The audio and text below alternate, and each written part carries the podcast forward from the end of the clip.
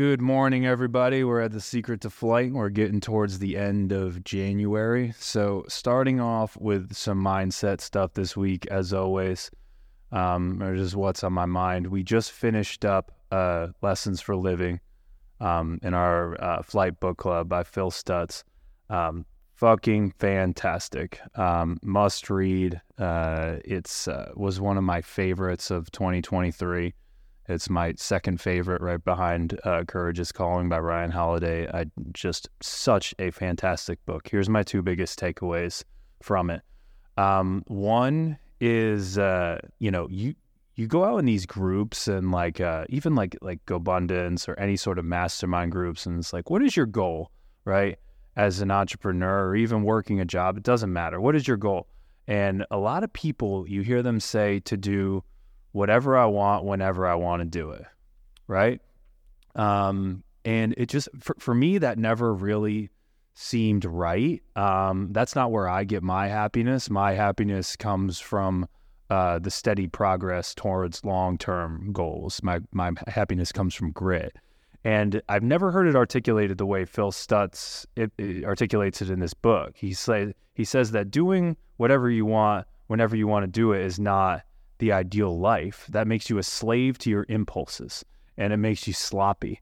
Uh, if you are just going around and it's like, oh, I think I'm going to go to the Bahamas this week. Oh, I think I'll go skiing in Colorado this week. Oh, I think I'll hang out with this person. Oh, I think I'll hang out with that person. I get everyone's different, but um, if you don't have any sort of discipline and structure and your life is literally on a whim, um, I just don't, you know, I, I don't think that is a fulfilling way to live. So I'll say that again. Um, doing what you want whenever you want to do it does not make this magical life. It makes you a slave to your impulses. Um, and I thought that was great. And I think we get stronger as people the more we can deny our impulses for a greater good. You deny eating that piece of cake because you have a fitness goal um, you, you deny wanting to lay in bed rather than get up and run because you have this goal of doing this race or whatever it is. So that was a fantastic takeaway. My other big takeaway was, um, you, you know, about becoming unstoppable. Um, and I think the best way to become unstoppable is release your attachment to things. So uh, for the sake of time on this podcast, I'm just going to use the most obvious one, which is money and status, right? So as you grow in in life, as you build wealth, um, as you start hanging out with people at that wealth level, um, there you have affluent friends, this and that, be part of this high society, whatever you want to call it. Um, people start to feel an attachment to that to the point where if they were to lose everything um, and, and lose this high society status, lose all their wealth, their identity goes away with it. Um, and that's, you know, there, it leads to a lot of horrible things. It leads to depression, it leads to suicide, it leads to really massive mental health issues when people lose their status and their money. How powerful and unstoppable do you become if you if you sever your attachment to all of that? And I don't mean not shoot for your goals of of wealth or or status or whatever it is, but knowing internally, having that internal foundation that you know that you can live just the same, just as happy without that stuff. And you can, right? I'll tell you how I do this is um, because you know flight's a startup flight's risky. Everything we're doing on the home buying side everything's risky. I can't control the out uh, the outside market and what's going to happen. I can only control what happens in my office. It could all go to shit tomorrow right? So the way i deal with that and the way i deal with the fact that flight could be gone tomorrow this whole thing could be a massive failure is staying true to who i am which is my my passion is working out. So work it so lifting, running, doing that those sort of things in my garage. That's just like my zen time. And I know that if I lost everything tomorrow, I still have that. Right? I still have the stuff that makes me me. Flight doesn't make me me.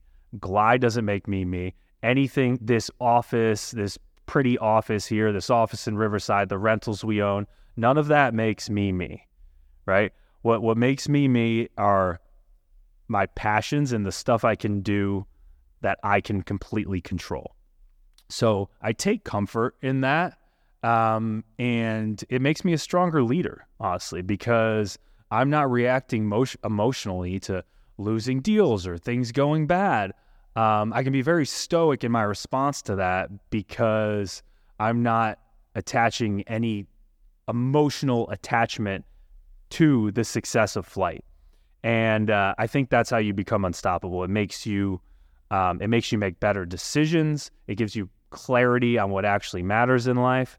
And uh, um, you know, we we had a great conversation about that at, at book club the other day. So I thought I'd share that with everyone here too. So what's going on just in flight in general this week? It's uh, just a you know another week of growth. Um, whenever I talk to anyone about flight, they ask how it's going. It's like you know it's going great, but with any startup, we're not without our issues. We're not without issues, right? So every time we take a step forward, um, I think it's you know two steps forward, one step back, sort of things. There's roadblocks everywhere along the way. If it were easy, kind of everyone would do it, sort of thing. Um, but good, steady progress, and I love the way that we've been tackling these problems. Is not right getting emotional and crazy about it. It's slowly taking things one step at the time, step at a time, and just solving through them. Um, so construction's going fantastic uh, infrastructure being the link between uh, Sage and Salesforce, a little behind. Um, we thought we had a big breakthrough last week that it wasn't really a breakthrough. so um, this week we'll be spending t- this next week we'll be spending a little more time solving that problem. Um, and uh, once we get that fixed, um, it should really be off to the races from there. And you know we'll deal with the next problem. But dealing with these problems with a calm, uh, a calm mind is essential, especially when stakes are high and you know, kind of a startup situation. So, thanks for listening this week, and uh, we will talk to you next week.